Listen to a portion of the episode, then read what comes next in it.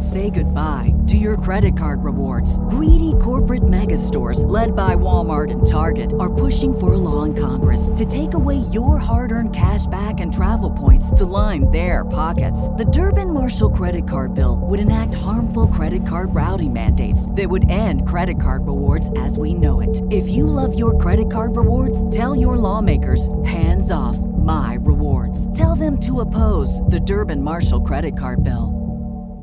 Hey, this is Kevin Kelly. Get ready for the latest episode of the Stardom Cast.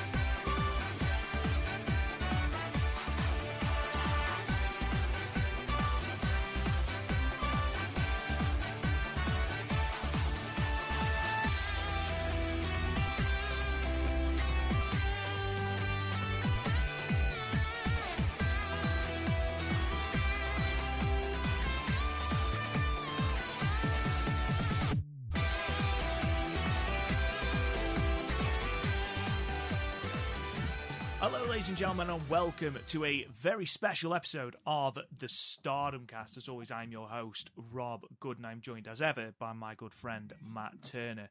And we are joined by a incredibly special guest, the 2022 Legacy Award Ring of Honor Hall of Famer, Cary Silkin. Cary, thank you so much for agreeing to talk to us today. We are so excited to have you here. Thank you for having me on. Not a problem at all. Now, I do understand that you are struggling with your voice, so uh, hopefully throughout the podcast we can get you warmed up a little bit. That's all right. too, too many cigars over the years, which I still smoke. but, uh, if it's okay with you, uh, Mr. Rob Goodwin, I'd like to start off with a uh, story about how I got to know Cary uh, pretty well. That's okay with you, sir. Absolutely. I'm excited to hear this. So, for those who don't know, I graduated for the uh, Ring of Honor dojo. Mm-hmm. Now, back when I trained at the Ring of Honor dojo, uh, some 18, 19 years ago, the dojo was in Bristol, Pennsylvania, which is right outside Philly. So the one day we're at training, and Cary comes up to me and he's like, "Hey, he's like, where are you located at?" I said, "Oh, I'm outside of Scranton." And he's like, "Well, I'm not going to say where Cary's from." So he told me where he was, and he needed a ride home. And I forget what happened. Either the battery of it, my keys. He lost his key, right? they they were fa- well, I did lose them. They were found eventually, but I needed a ride home, and Matt was in the general direction. So I had no idea. He told I said where this town was, no idea where it was. Now I live like 10, 12 minutes away from Cary. Like I'm like two towns over two three towns. Pennsylvania. Yeah, based that area. So, so gave him a ride home. You know, he was took me out for dinner. Get, it was a great conversation. Got to know about him, and uh, basically he was kind of married to Madison Square Garden. I asked him a whole bunch of questions with Bruno Sammartino and superstar Billy Graham, and that you know all questions. We'll get into it in a few moments. So fast forward about 15, 16 years later, my wife for my birthday took me to a, uh, a house an NXT house show or la- special live event or whatever they're called at the casino in Bethlehem. I think it's called Wind Creek now. It seems like they changed right. the name. It be the Sands. The Sands. It seems like they changed the name once or twice a year. I, it's tough to keep up with. So we're at the show, and I noticed the Undisputed Era guys who were bad guys heels. So Roderick Strong, Kyle O'Reilly, Bobby Fish, Adam Cole they're coming out and they're getting their heel heat. But however, they're going up to somebody in the front row and keep giving this one guy like a handshake and a hug. And I'm like, it's kind of odd. They're, they're coming out doing like the heel entrance. And I look over and I go, oh my God, that's Cary Silkin. And I haven't seen Cary in years, years. So I go to my wife, there's intermission. I go to my wife. I said, I said, that's Cary. I said, he used to run Ring of Honor, the nice, the nicest guy, nicest guys before me and my wife met. So I'm, I'm going to go and say hello. She goes, There's no way he's going to remember you. I said, I know, probably not, but I just wanted to just say hello. Hmm. So again, this is 15, 16 years later, give or take. I walk over to him. I shake his hand. I go, Hey, Cary, you probably don't remember me. And he stops me and goes, You gave me a ride home once, didn't you? everything that this man has done for pro wrestling and Ring of Honor and whatnot, he remembered that little old Matt Turner from Old Forge, Pennsylvania, right outside Scranton, gave him a ride home. I thought that was I thought that was great. I had the, the biggest smile on my face. Or I would have still been, I, or I would have still been stuck in Bristol trying to get home. but uh, we got you. We got you home. And then when I eventually met my wife, moved up this way.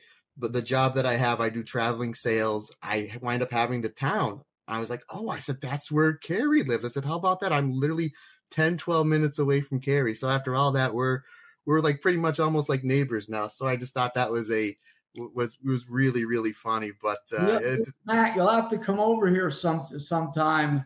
If you look over my shoulder, that's I, I have a I have a really good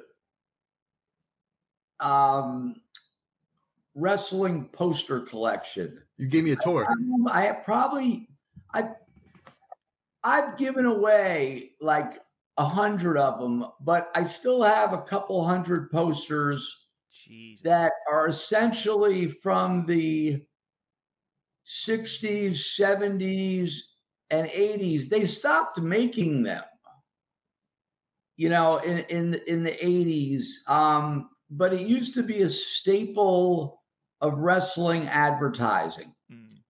You know, they'd be in the in the the barber shop window, the candy store window uh, of of the town, and uh, even even in New York City. And um, I have, you know, they're very rare, um, but it's like I have a couple of garden posters. You know, in collecting, uh, how they're like with all this with all this grading bullshit with this PSA. Oh, a population of two, right? Well, some of these posters, I, I- it- it's probably a population of one. Forget the condition, because how many did they make to start with, Hmm. right? Let's say a, a garden poster. How many did they make? Well, let's say a thousand and and that's a lot. But and how many were saved? But anyway, you'll have to come over and check out, and and then eventually, uh, with Ring of Honor, I brought the cardboard poster back. You know, and I uh, remember those in the office. Yeah. yeah, and um, yeah. So anyway, so you Yeah, can you- see a few in the you can see a few in the background. Now, yeah, when I was there, Cary gave me a tour. Do you still have the pinball room, Cary? You had a whole bunch of old Oh, classic you have pinball it here. I forgot. Of course you were here. You dropped me off. Yes, I still have the pinball machines, and it's a shame because uh, I have like twelve machines. They don't work properly. They don't get used. Uh, I don't know. It, it's it, pinball machines from the 60s, 70s, and 80s should be worth a lot more than they are. But the reason they're not is because there's not they're very hard to fix and there's not a demand for them Mm. sort of like my wrestling posters like but anyway I'll, I'll shut up No, No, honestly, here- please carry on. Uh, this, if this entire podcast is just you explaining just your collections and all these things, I'm a happy man. Honestly, um, It, Rob, it's amazing. And again, this was I, my daughter was a year or two old, and she's going to be 19 in October. So this is yeah, time flies. She just graduated high school. We just had her uh, graduation party this past weekend. You remember me bringing her to shows, literally, you know, diaper bag and all. But uh, so I now remember. I remember the pinball room. I remember that, and I remember this. And both you guys are probably going to. Everybody listening's probably be mad at me. And Rob, you know how much of a giant collector I am of everything. yeah, yeah. So when I left, Cary gave me a mint magazine. I forget, I know it was a wrestling magazine, obviously. I forget the name of the publication, but I remember it had Lou Thesz and Verne Gagne on the cover and a hammerlock, top wrist lock, excuse me, top wrist lock. And I wind up moving something like three times in four or five years, and I lost it in the move. I lost it in the move. I'm No. sorry. Sorry, boss. I'm sorry. Why would you admit That's it on the podcast? I'm an honest man. worse- that's worse than your mother throwing it away Now, Cary, Rob, and I were on one of our Patreon episodes. Some we got on the topic of WrestleMania one for some reason, and then I just like let's just cut it off. Let's just yes, uh, let's just ask Cary now. Cary, um, I I uh, uh, will push that everybody needs to listen to your podcast with Ian Riccaboni. Last stop at Penn Station. I, Last stop Penn Station. It sits out there in the podcast in the uh, podcast universe on all these various platforms.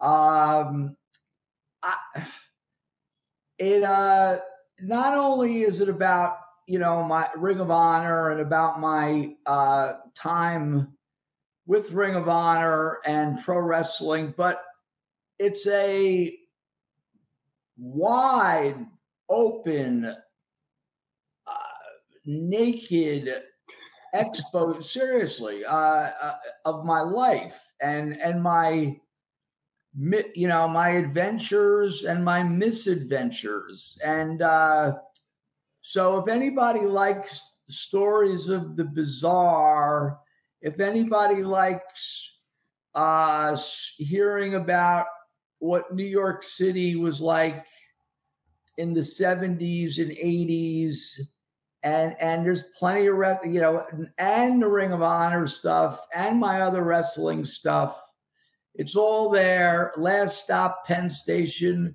There is an, an episode dedicated to wrestlemania 1 because of the bizarre nature that i got to see it that's what yeah that's yeah, what we're going to bring up i rem- I remember on that car trip home, you were telling me about your times in Madison Square Garden with Bruno Sammartino, superstar Billy Graham. So you were at WrestleMania one, correct, Gary? I was at WrestleMania one, and uh, you know, I uh, between the time I graduated high school and until the early '90s, I was like Bob Hope's little brother, no hope. I was, uh, you know, uh, I mean, I, I was, was it was. I'm a lifetime addict, and uh, those years that I just mentioned, uh, my drugs of choice were, uh, besides everything, was predominantly alcohol and cocaine, and uh, you know, if they you know, recently they just had that giant Powerball thing mm. this week with I don't know some record payout. Yeah. Well, me me becoming successful uh, based on the way I lived, it, it was like hitting the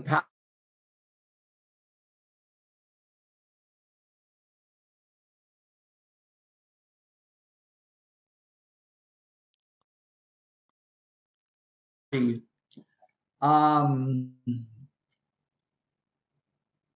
that was a daytime show.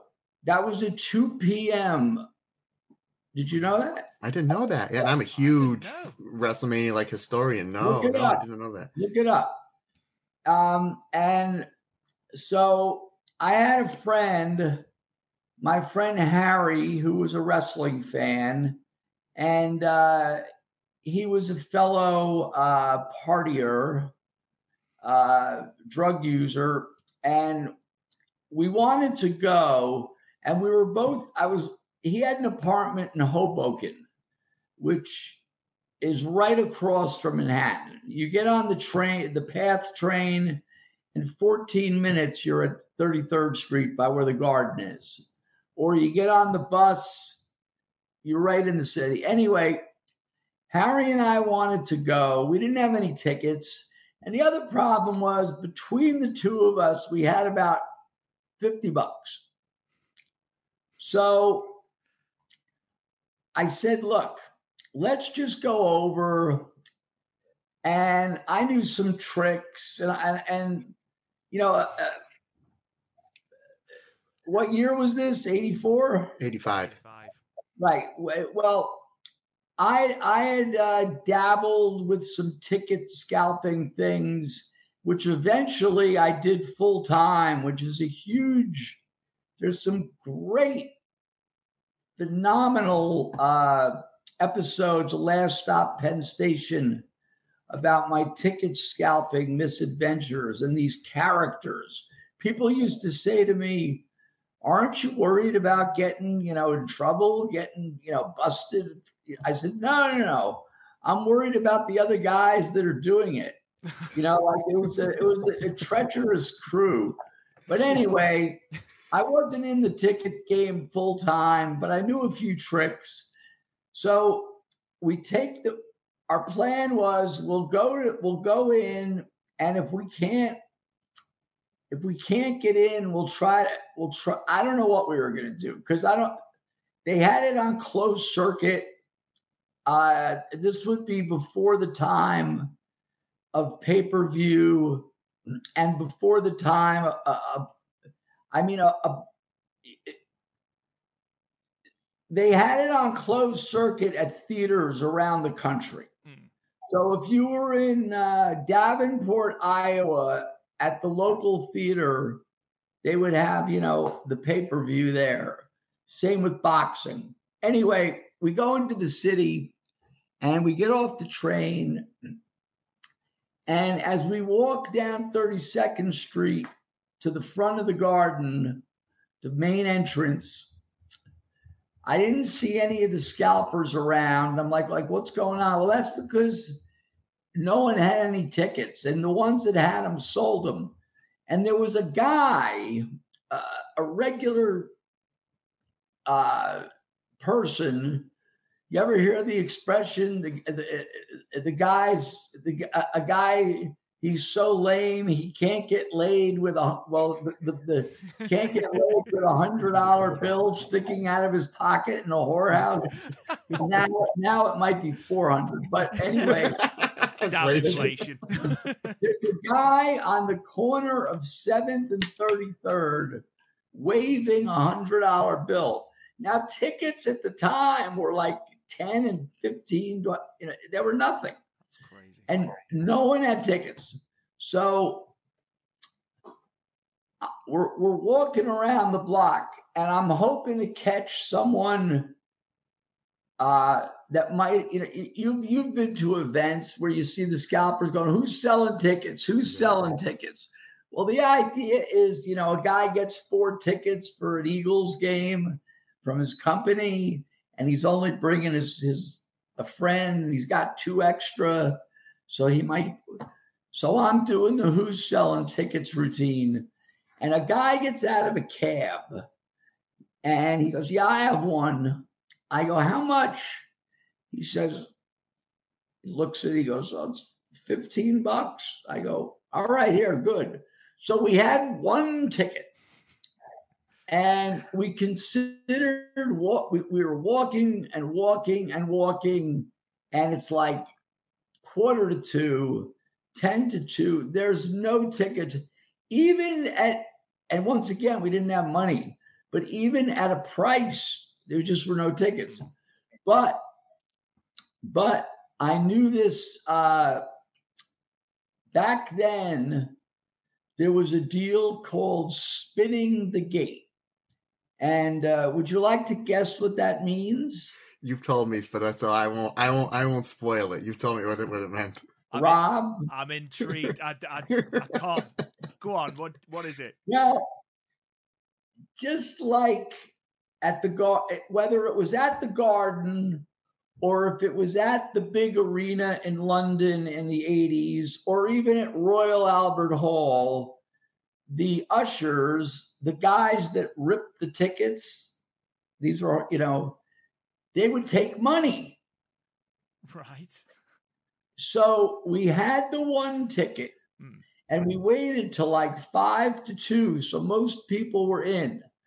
And have your tickets out, have your tickets out.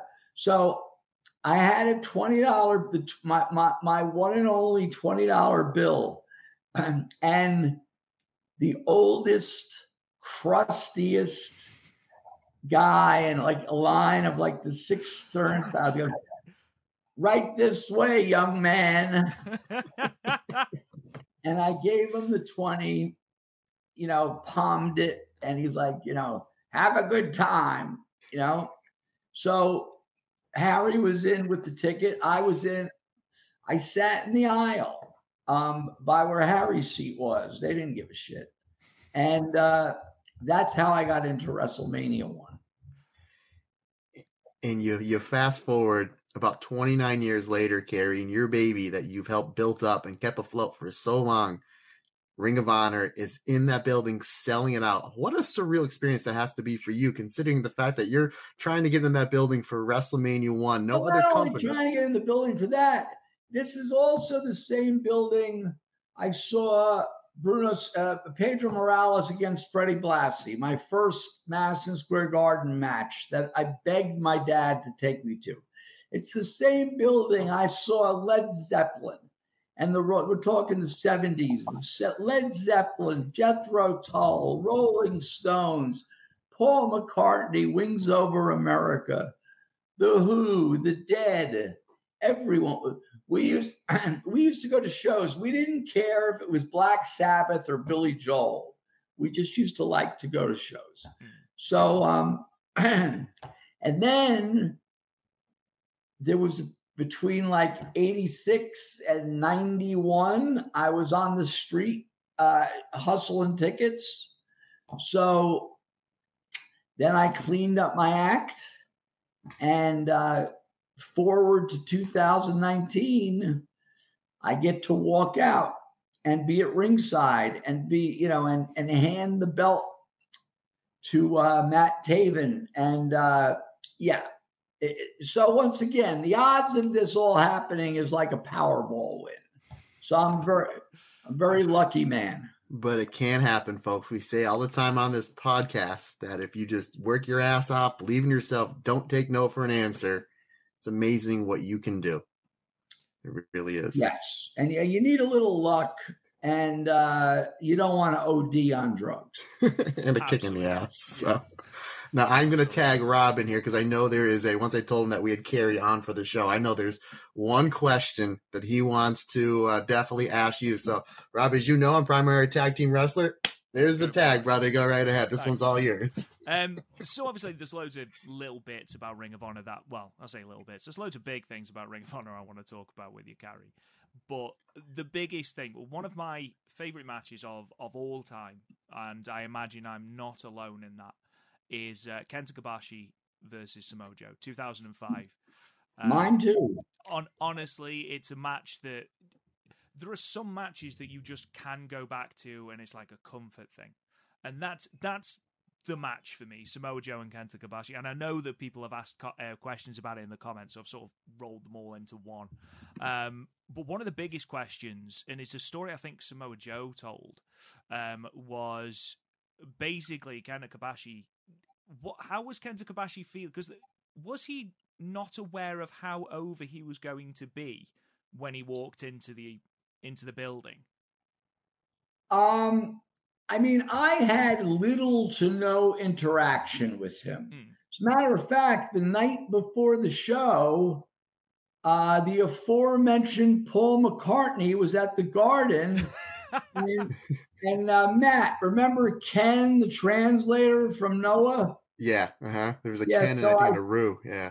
And Rue, yeah. So we invite. I had extra tickets. We invited him. Well, apparently Kobashi wasn't a Beatles fan, but um, and and the night of that match, he didn't show up to the building like if, if till like 35, 40 minutes before the match.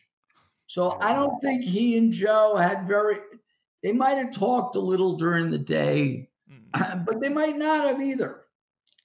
So I remember, you know, I remember Joe behind the curtain. He was sitting there by himself from the opening match. And I wasn't like really close with him, but we were friendly and I was the boss. I'm like, I go, You're all right, man. He goes, Yeah, yeah, yeah. And he just sat there just getting in the zone. And uh, uh, yeah, I mean that was a that was a match that had the big fight feel, like Ali Frazier. Mm. You know, the first Ali Frazier match, or there's other examples, but that's the best example I could just pull out. Mm. You know, and uh, it was just special, and it lived up to it. You know, it really did. And uh, as far as did Kobashi know, I don't know. Um, but uh, yeah, that was uh, that was very special.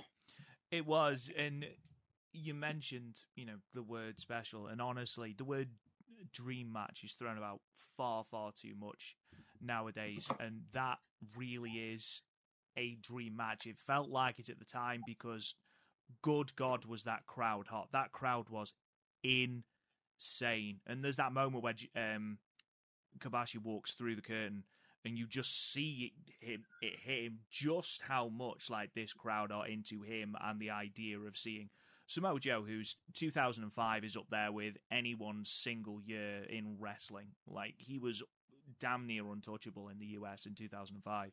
And then you've got Kobashi, who is, you know, again, in Japan, having one of the greatest years of an already outstanding career. So the fact that that was a match we get to see and, you know, absolutely incredible. Um, how did that all sort of come together, this this dream match?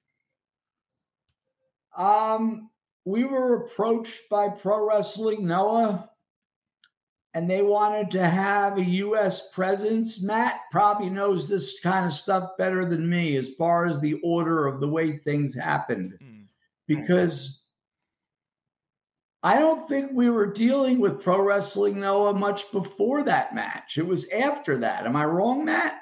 I think so. I think you just. I remember when I first, when, when the trainees first came in, one of the first shows was the uh, Final Battle 03 with All Japan.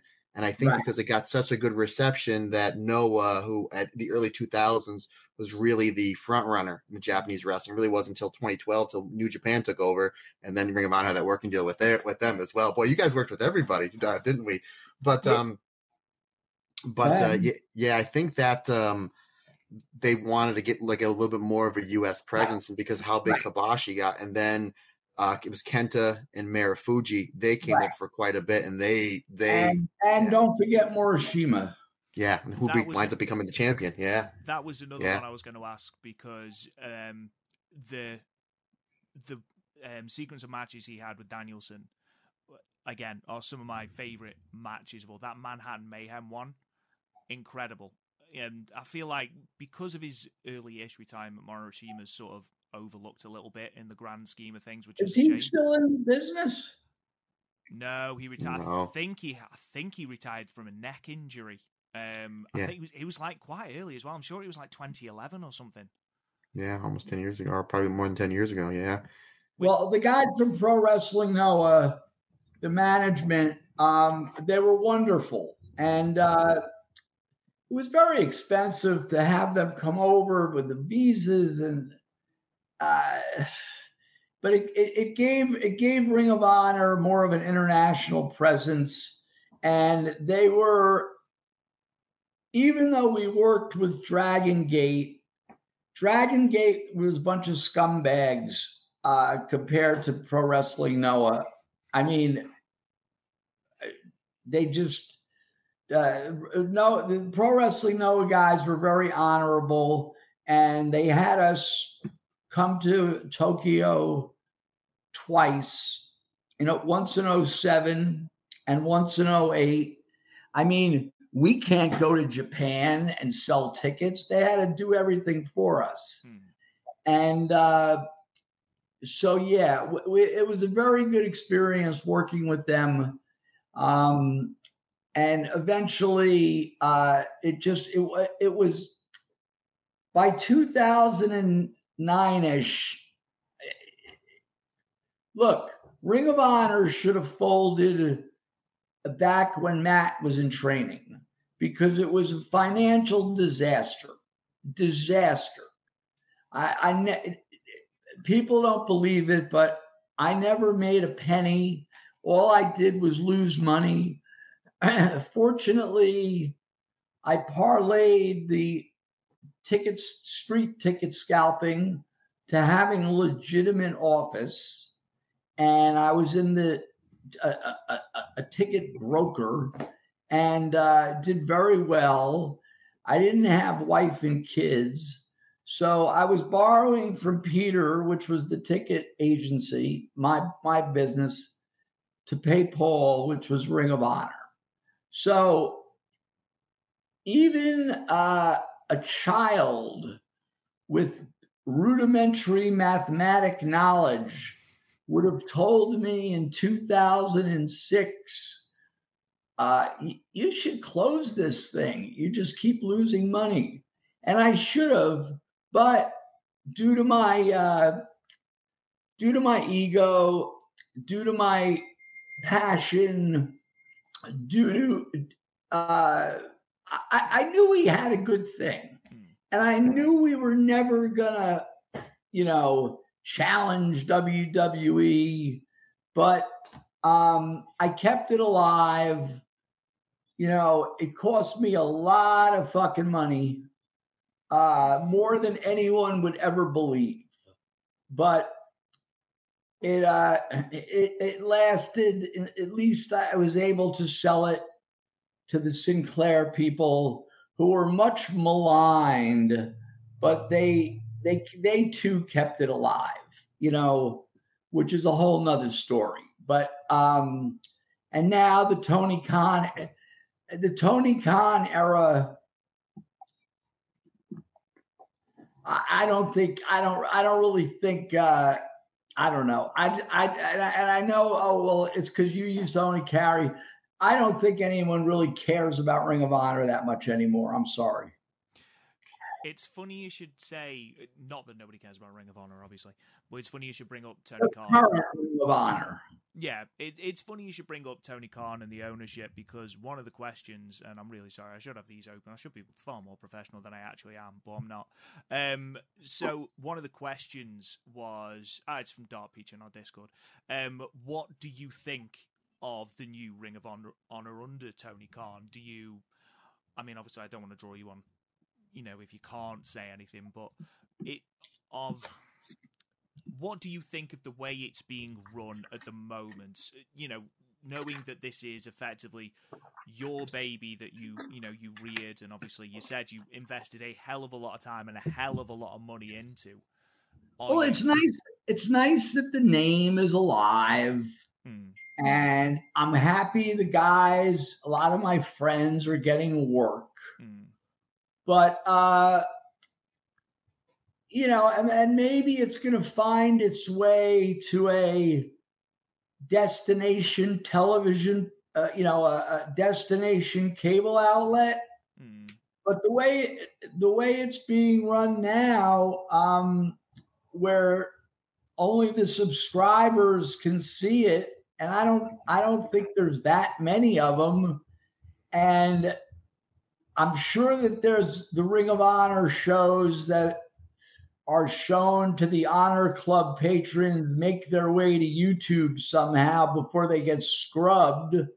But I don't understand why why Tony Khan wouldn't put them on whatever. Uh, it's it's very odd the way it's being run now. But uh, look, he's a he's a billionaire, and uh, who am I? Um, but uh, it's it's it's definitely like a a second fiddle kind of.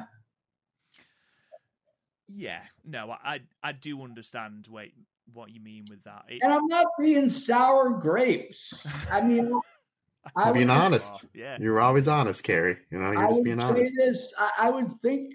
I don't know. What do you guys think? It's it's a weird one because Ring of Honor, I didn't start watching like 04, 05, 06, 07 Ring of Honor until 2012, 2013. And that was when I was like, oh my God, this promotion was mm. insane. And I don't think I've seen a promotion go through such peaks and troughs in terms of like its its aesthetic and things like obviously you've got you know Cary Silkin, then you've got Sinclair, and then you've got Tony Khan. They feel like three almost completely different companies. Um, at the moment, like you say, until Ring of Honor is available to be seen by everyone, then it's effectively again, this is just my opinion. It's effectively a farming ground for AEW talent, and it just feels a bit like a developmental territory for AEW at the moment, which is a shame when you think about how pioneering Ring of Honor was, and you look at the names that have come out. There's Bryan Danielson, Samoa Joe, AJ. I know that you know obviously there's TNA and stuff, but you know all these huge names, Nigel McGuinness, all these huge names, Matt Turner. Um, How dare you, sir? How dare you? Uh, maybe CM Punk. I forgot about that name, but I appreciate exactly. it, but Well, um, the, arg- the argument would be that it gets some exposure uh, on you know the on the TBS whatever on on their three shows.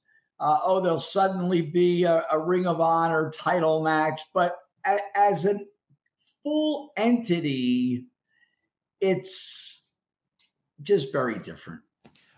yeah, no, I I get that, and If you don't, my thing on, is, I'm sorry, Rob, I'm going to cut you off. I mean, obviously, anytime you mention Ring of Honor ROH, it's it's very near and dear to my heart, as, as I'm sure Cary's as well.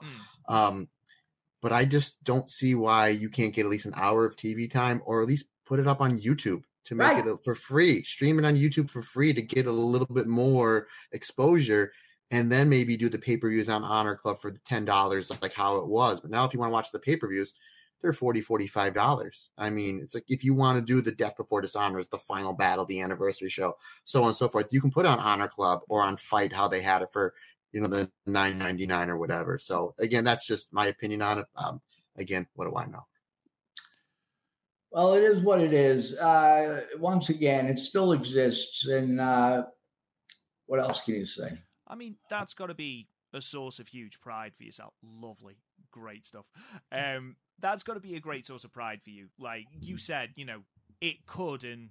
In, in your words, probably should have folded, you know, a couple of times in the lead up to the sale to Sinclair, and yet, I, you know, should- I, I- I should have pulled the plug on it. You know, I mean, the the the the, the numbers were. Uh, the only good thing about it was uh, financially, I could use it for a tax write-off against my ticket business that was doing very well at the time genius but um, it still didn't balance out.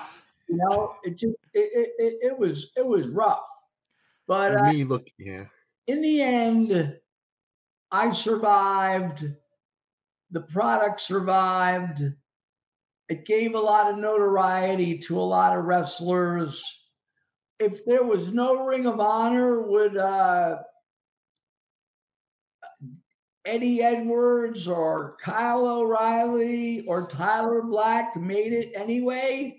Probably, but it was a very good platform because everyone was, you know, whether it was WWE or TNA, they were watching, you know, so it was a good platform. And uh, I'm glad I was able to provide that. And, uh, you know, uh, but, it, but the, the, the 2004 to 11 period was a very special time. you literally read my mind then, Cary because I was gonna say if you look back on your time in Ring of Honor, you you know from the moment you took it on to you know Sinclair Broadcasting and then the everything that surrounded COVID that ruined everything. Um, what are sort of your favorite memories, match matchups, you know, nights, things that stick out to you as moments that you think, hell yeah, that I did that.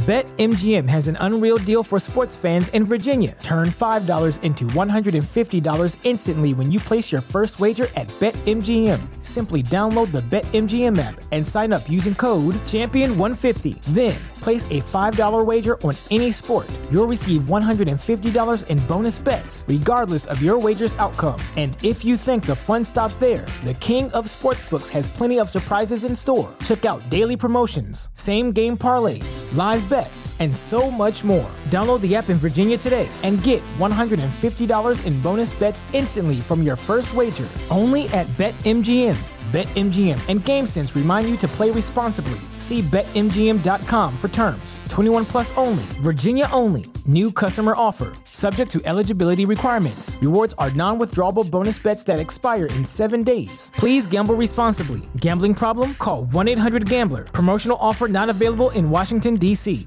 Say goodbye to your credit card rewards. Greedy corporate mega stores, led by Walmart and Target, are pushing for a law in Congress to take away your hard earned cash back and travel points to line their pockets. The Durbin Marshall credit card bill would enact harmful credit card routing mandates that would end credit card rewards as we know it. If you love your credit card rewards, tell your lawmakers hands off my rewards. Tell them to oppose the Durbin Marshall credit card bill storylines, stuff Absolutely, like that. yeah. Well, there's there's a there's a tremendously overlooked reason that has nothing to do with any wrestlers or any storylines as to what was one of the main things that made Ring of Honor stand out. And what it was, I'm not going to make you guys guess. What it was, was me with a background, a rudimentary background in stage lighting and a rock and roll guy bringing in lighting and pipe and drape and entranceways and making it look like an event. Mm. I'll never forget the first time I suggested this, and we were still at the Murphy Rec Center. I don't even know if you were there yet, Matt, but As a fan, yes, it was hot as hell in the summer. Holy I jeez. know. and Gabe, Gabe Sapolsky, who is a rock and roll guy, he's like, Cary, we don't need lighting. We're just an indie. That was his exact quote. and I said to Gabe, I go, Gabe, like one of his favorite bands was Rush. He was another another of his favorite bands was Slayer. So I said, when you go to see Rush, uh, what happens when the house lights go down? Oh, the people pop. I go, right. And even if you go to a movie, you know, when the uh, little movie house lights go down, there's a smattering of applause, right? Yeah. So bringing in, it was very simple in the beginning. Four lighting towers on the corners, six ring six ring lights on each, on a dimmer, and a follow spotlight, and an entrance platform. And my point is, it was rock and roll Mm. and it brought us out of the you know these typical shows with no fucking lighting no production and it was once we did you know once gabe saw it or or he was like you know he would never say you were right but it's like but it was like What it guy. had to be. And as 2004, 5, 6, 7 went on, we started using moving lights. Besides the ring lights, there were moving lights on the uh, on the towers, and there was lighting on the entrances. And so each each of the uh, wrestlers would have uh, a programmed entrance Mm. with you know and you know uh, lighting is very lighting for the, theatrics is very subconscious if you went and saw metallica and there was uh i don't know uh at the last time they do the chorus of uh sandman they saved like a hundred uh, yellow lamps that have never been seen till that moment, right? And it's like, you know, that last, you know, and boom. And it's like, if there's 10,000 people there, none of them are saying, Ooh, did you see when they used all those yellow and orange lights? It's like subconscious. Mm. So that that was a huge I, I I know it. That was a huge part of Ring of Honor's success. That it, you know, eh, that it looked it looked like something. Mm. And that I will take credit for.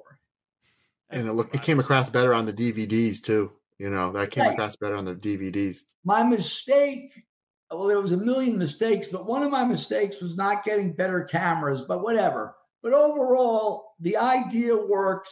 And once you do a show with lighting, you can't not do it. Mm. Yeah. You can't so, go back to not having lighting. Right. So whether we would go to Dayton or Detroit or wherever, we had to have, you know, and it was expensive, but it was part of the show. And heavy as part of the ring crew, especially that rampway, that steel rampway carry. Holy jeez. People ever say, I wonder if those kids at Ring of Honor paid their dues between the thousand squats CM Punk had us doing and then that giant rampway that went down that way. That was heavy. and don't forget all that pipe, all the curtain we had, the pipe. And yeah, that was mostly Wayne and Mary. We made them do it. You know, that well, was there. I mean, yeah, yeah, listen, you couldn't tell if there was, you know, you don't want it. The last thing you want to see is empty seats. Mm, of course. So anyway, that that was a that that was a contributing factor. As far as great moments, I mean, there's so many, uh, and I'm not really good with remembering specific dates and times. It was great going to Liverpool, yes. going to UK twice. Um, the J- Japan was fantastic. Uh, getting to do the hammer, you know, we, we went from the Kobashi match was in the ballroom at the Manhattan. It wasn't even at the Manhattan Center or the Hammerstein. That was in the ballroom of the New Yorker Hotel. And then we advanced to the Manhattan Center, which is where they did the first Monday Night Raw. Yes and then we did the Hammerstein. And then under Sinclair, we did the Garden.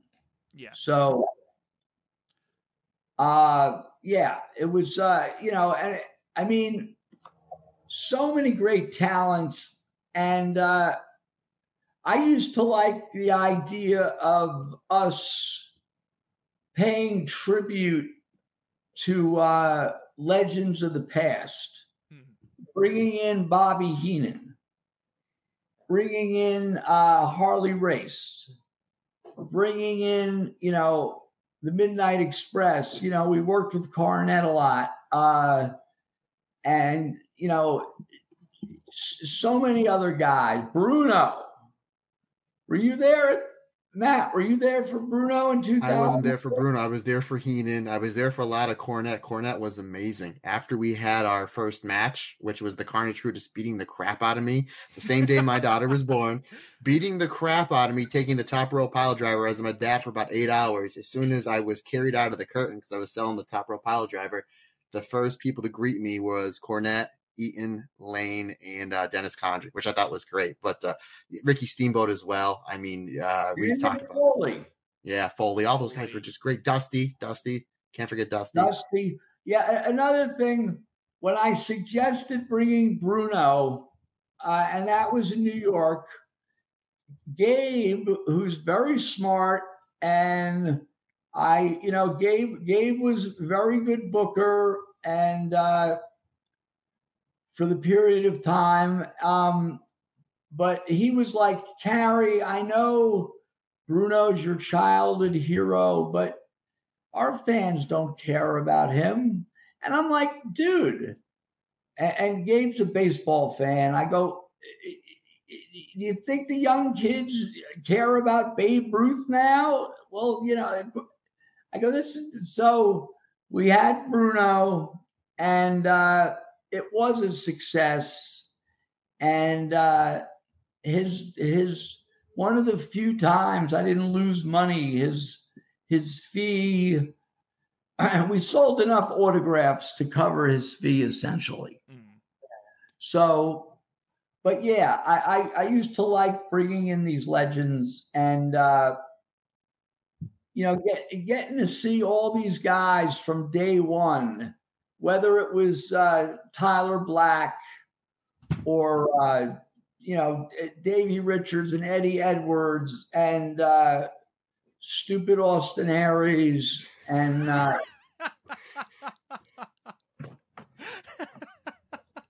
um, oh Austin, all, all, these, you know, all these guys, you know, uh, the Nigel, of course, and and uh, Roderick Strong and AJ Styles and moving on to uh, excuse me, moving on to uh, Kyle O'Reilly and Adam Cole and Bobby Fish and so on and so forth. It's very special. I mean, you look back at that roster, like over the years, and you look at it. It's easier to name who hasn't been in Ring of Honor than you know. I mean, you've named some absolute legends of American wrestling um, in the making, really. Um, you mentioned Gabe Sapolsky, and that's that's something I wanted to sort of ask. Um, and Midnight Dreary on our Discord, who apparently is a huge fan of yourself and Ring of Honor, um, has asked, how did the initial talks with Gabe about buying the company go? And he, quite a controversial statement. He's put, "Is Gabe the best promotion starter in wrestling history?"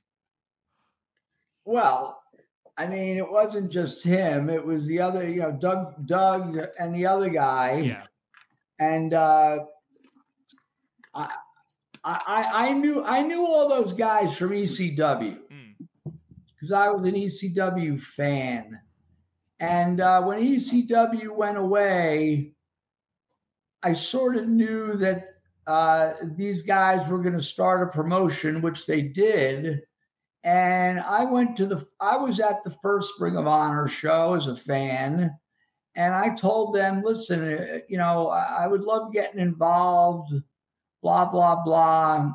And uh, they didn't need my help for like a year. And then they came to me, you know, for financial, uh, to get involved financially.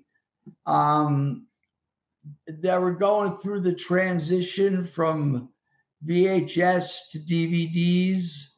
And when the ship went down with that other guy, um, I, I never had an intent.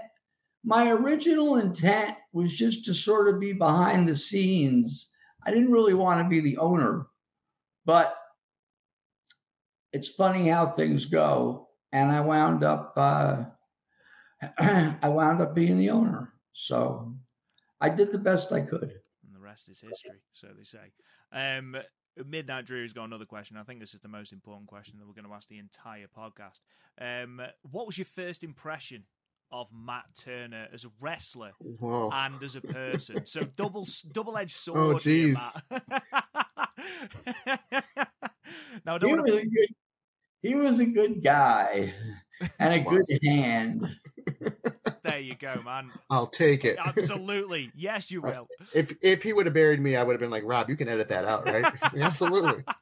Just going to be some Simpsons. fuzz across the screen at that point. Um, we've got another question about uh, CM Punk, who obviously huge part of Ring of Honor's history, and obviously back again now in uh, the public eye in AEW.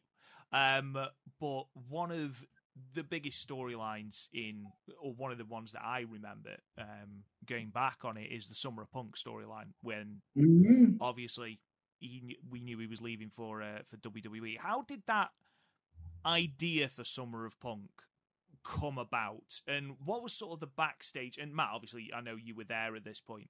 Um, what was sort of the backstage reaction to to all of this? That comes courtesy of, and I can never say this guy's name. May Sammer's number one soldier. Don't know what that means, but there we are. well, no, nobody knew. It was one of the few times like WWE gave him a grace period mm. of like six or eight weeks. I forget. so everybody thought that he was leaving imminently. Mm. And the night, that night in Morristown, New Jersey, where he ran out of the building with the belt. Yeah. Well, I met him in the parking lot. Nobody knew this. And myself and Punk, it was the same weekend that the Yankees and the Chicago Cubs were playing at Yankee Stadium for the first time in like 70 years or something. So he, you know, he, he being a Cubs fan, we got out of there. We drove to the city. We stayed overnight in Manhattan and went to the went to Yankee Stadium the next day. And uh, nobody knew. Nobody knew. No one was smart except for Gabe and Sid and me, myself. Nobody else was smartened up. Mm. And uh,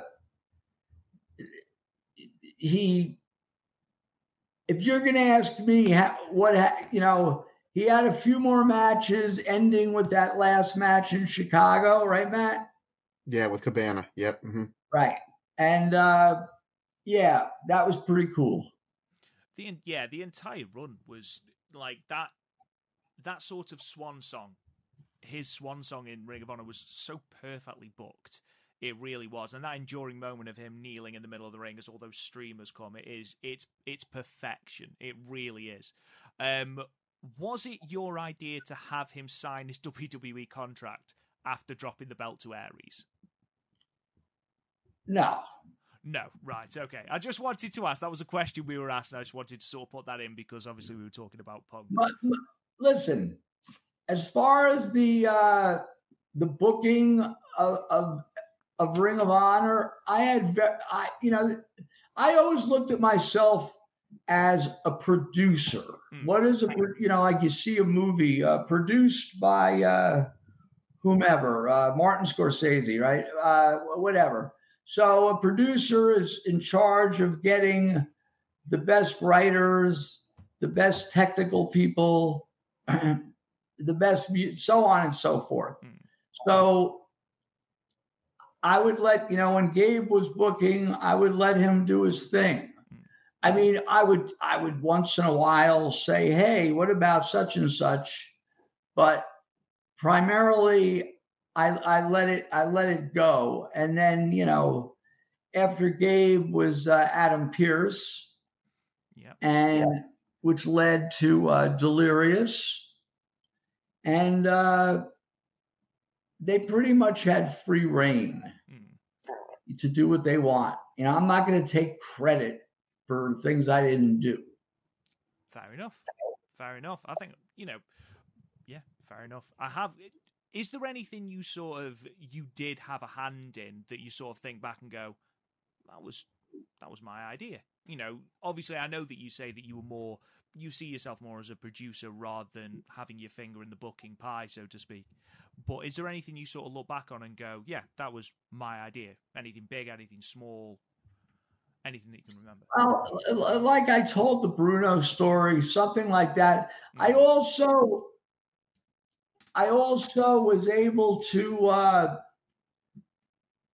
uh, I had a good relationship with Cornette. Like I'm like one of the only wrestling promoters in history that Cornette doesn't have a beef with. we, always got, we always got along. Same with Mick Foley. Like when we when we when we had Mick Foley, we couldn't afford him, but he was he he liked being there so much that he he he told me, look, Cary, I'll I'll do like the don't tell anybody.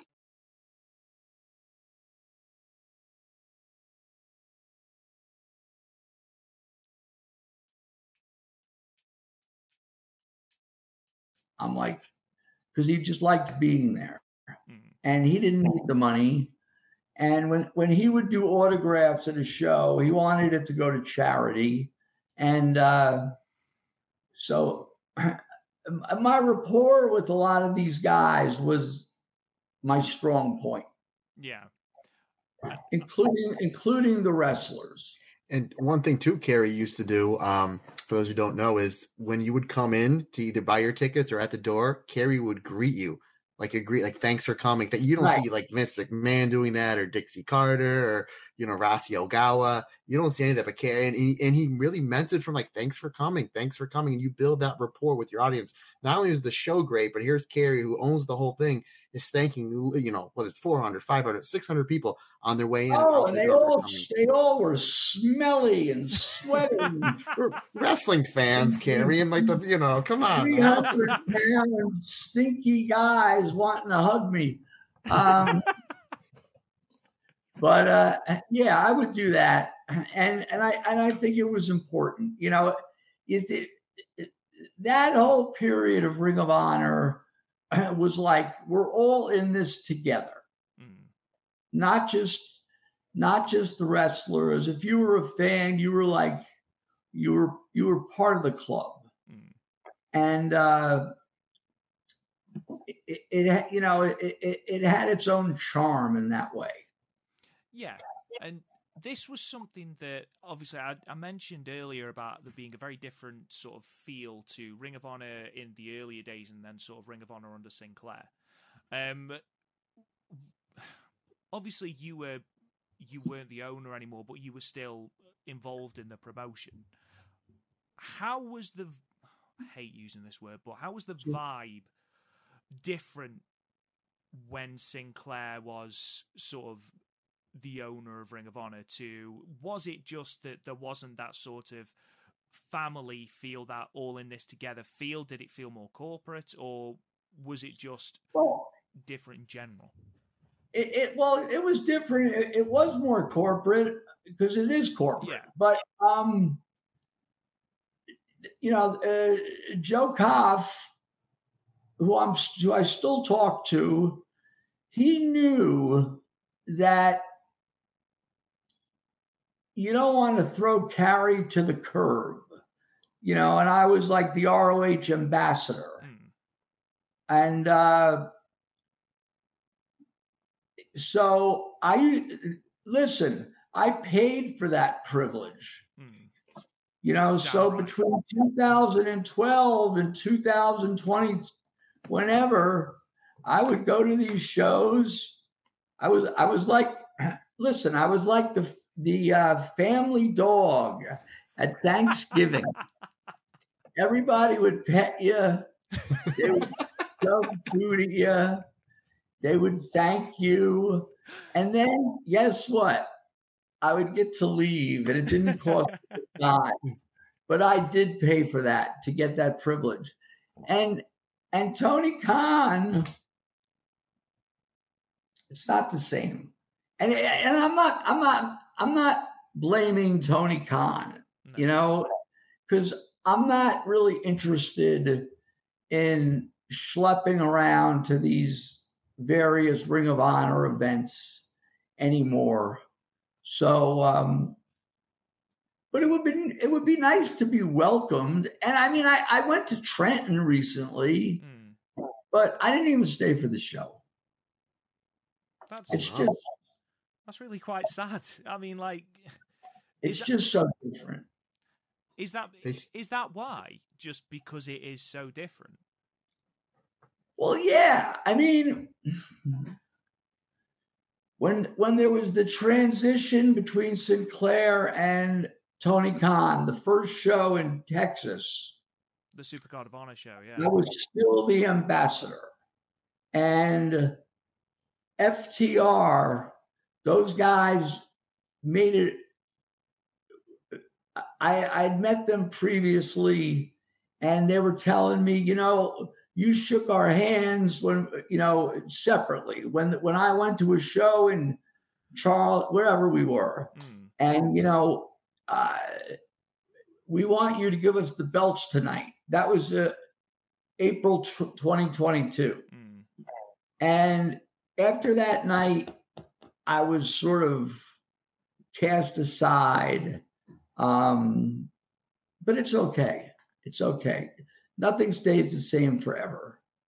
No. Yeah, I guess I, I just always was a huge fan of whenever Cary would, whether it was under the Gabe era or who, you know, whatever the Sinclair era, that whenever there was a title change, Cary would come in, and I, I, I just like the prestige of that. The, you know, the streamers, the the tradition of pro wrestling. You know, making it as real as humanly possible. And I always thought that was one great thing of Ring of Honor is that he would always award the belt to whoever you know came out of the big main event match. Well, the uh, last time I got to do that was with was with FTR Mm. against the Briscoes. Yeah. Yeah. Hell of a way to go out, though, boss. I'll tell you that. That's the end. Hell of a way to go out. It's a bloody match that was. You know, I mean, top on the top. So uh, listen, uh, I had a good run, and uh,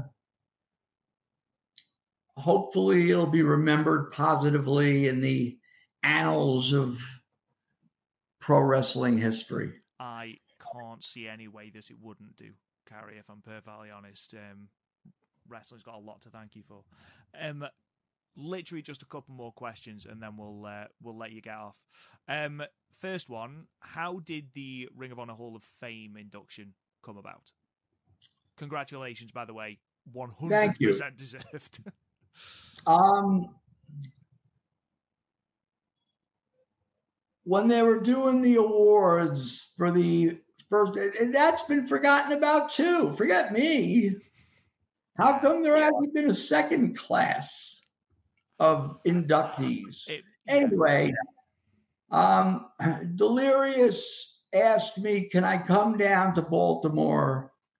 We're doing this presentation. You know, it's uh, it was it wasn't a live event, and I had a feeling, you know, they might do something nice for me, Hmm. and uh, so, but I wasn't sure, and uh, I went down, and uh, it was very nice of them, and uh, so that's what happened, you know, and uh, it, it sits it sits on a mantelpiece back here with the with the original Ring of Honor belt and the and the original Ring of Honor pure title, which I still have. That's amazing. That that is quite a collection to have on your mantelpiece. Well, now I know when I come over for the visit, Rob, you're going to get pictures of me as I finally Ring of Honor champion, a pure champion. Only, only oh, took me 20 years. And the original, or not the super original, but the Ring of Honor tag belts that I had those two. And after the tragedy with Jay, Rest in peace. I, I gave them, those were given to the family. That's that's a I- beautiful touch. I don't need those. that you know, really is.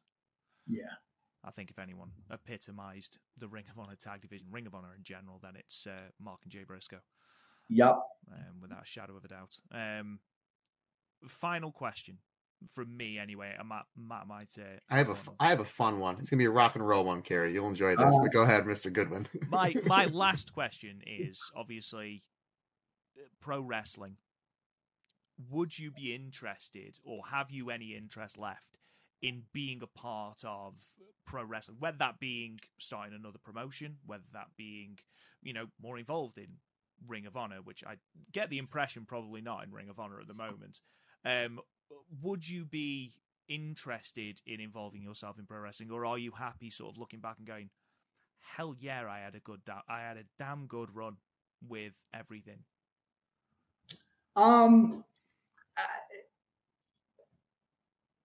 if I was younger and maybe a little healthier, uh, the answer might be different. But th- at this stage of my life, I'm happy with what I did. Mm.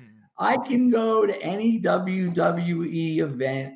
I can go to any AEW slash ROH event.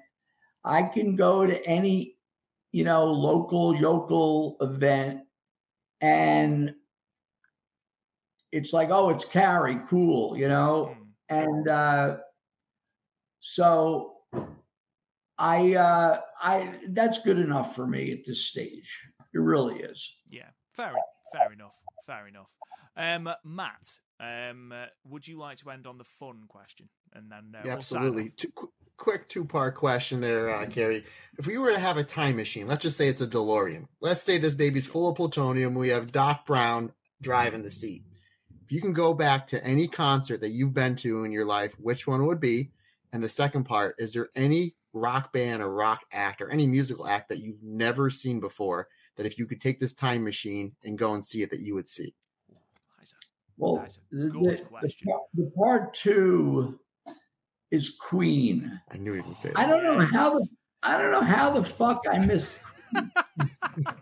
I mean, I have a sense, you know, I, w- I wasn't old enough to see Hendrix Hmm. or the Doors or Janis Joplin.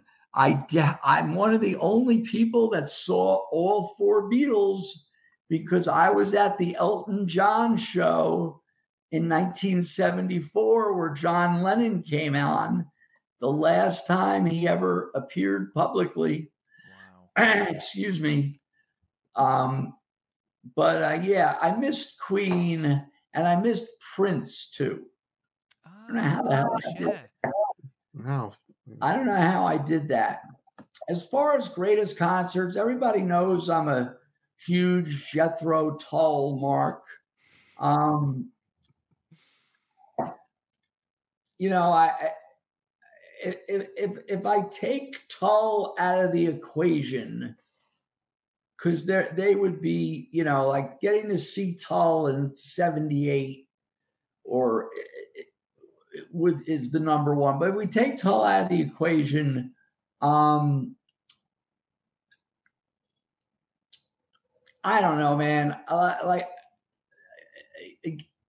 getting to see uh, the original Wings Over America with McCartney's first U.S. tour, getting to see the Who do Quadrophenia, you know, the first time, being at Bowie in 2000 and you know there was a period of time where he retired his greatest hits but then he said fuck it and uh i saw him you know but yeah i've uh you know once again elton john the night john lennon came out um i'm you know listen i'd like to be i'd like to be younger i'd like to be your guys age but i saw the best shit I mean, you've literally from the start of this podcast to now, like the amount of names from rock history that you have named. How many people do you know that sold cocaine to John Belushi? Uh, you uh, one, right? Yeah. Up until about 30 seconds ago, Cary, no one. Um, but honestly, that might well be the tagline of this podcast episode. Um, how many people do you know who sold cocaine to John that Belushi? might that's the go home spot. yeah, absolutely. The, the the the full the full John Belushi story. It's not like I knew him, but the full John Belushi story can be heard on Last Stop Penn Station, which you know the, these talk about human interest stories. There's some really good ones, and you know Ian Riccaboni was a great co-host, and they're all out there to. Uh, be consumed. If you have any long car rides or uh, you're bored, put put on a put on a few last stop Penn stations. They are. I've heard every episode, and they and they're yeah they're fantastic. And Ian, uh, Ian's Ian's terrific. You guys, you guys as a team are absolutely terrific. And it was just it was it seemed like it would just hit record. He'd have a couple questions, and you you would go carry. They were they were fantastic, fantastic stories. So uh, anything else? I mean, I've got literally thousands of questions, but we'll we'll let you go, Cary. we'll Um, do we'll do it another time. How about that? I'd- Absolutely, sure. Honestly, I would absolutely love that, and I'm sure our listeners would, because that was possibly one of the most captivating hours of podcasting I've done. Um, oh, you tell that to everybody. I do, you're right, but it's fine. He podcasts with me, so I mean that's the bottom of the barrel, Exactly. Carol. So it's only up from there, you know. Not true. Um, no, but thank you again, Cary, for joining us today and letting us letting us pick your brain. It's been it's been an absolute pleasure. We have really really enjoyed it. Thank you so much. It's been an honor, right, Rob? I mean, come on, let's. right You're there. welcome. Matt, hopefully I'll see you around somewhere. Absolutely, yeah. Maybe I'll catch you and Ian at an Iron Pig game or something like that. You know, that's our local uh, team. Yeah, yeah, but uh, uh let me know when this comes out. Yeah, absolutely. Do uh, you want to plug anything, Cary, before we uh, we let you go? Oh, you could find me on X. or whatever Twitter, the hell it it's called nowadays. Instagram at, at, at R O H C A R Y. There you go. Make And sure. once again, you know, I, I was there. There's still hope for a last stop Penn Station book. Oh, don't tease us like this, Cary. Well, Cary, if you do come out with that, I know a podcast that you can help promote it on with two very handsome individuals, uh, one from northeastern Pennsylvania and one from uh, from England. So, Yeah. uh, We'd be more than up for that. Well, let, let's let's do this again sometime. All right. absolutely, I'd Cary. Thank to. you so much. Appreciate it. All right, guys.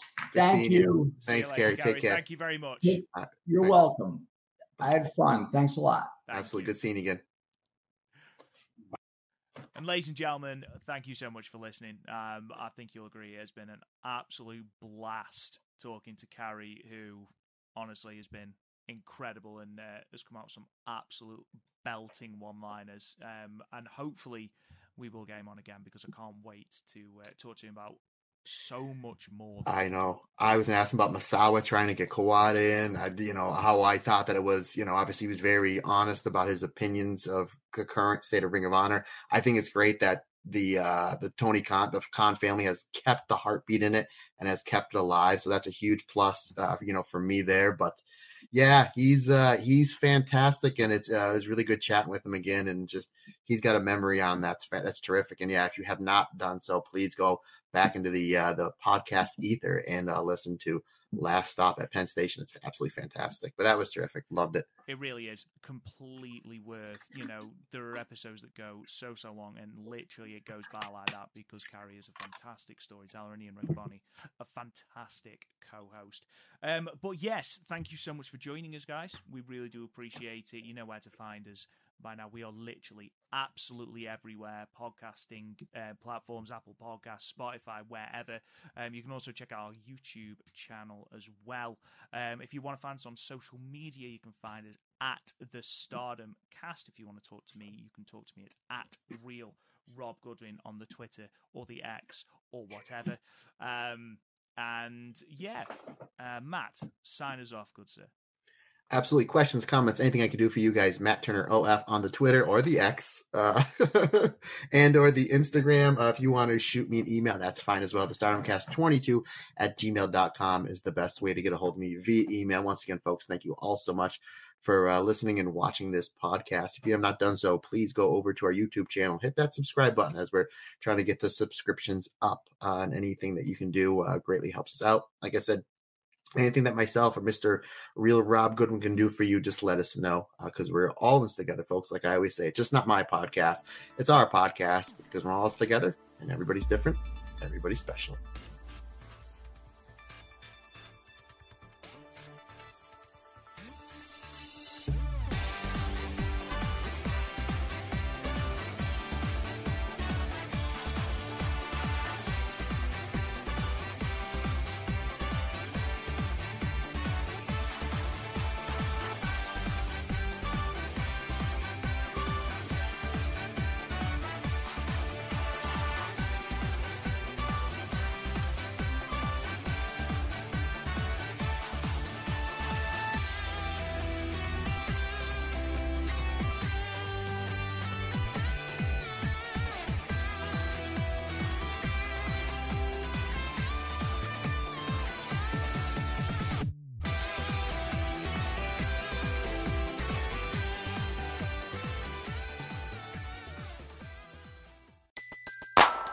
Everybody in your crew identifies as either Big Mac Burger, McNuggets, or McCrispy Sandwich. But you're the filet fish Sandwich all day.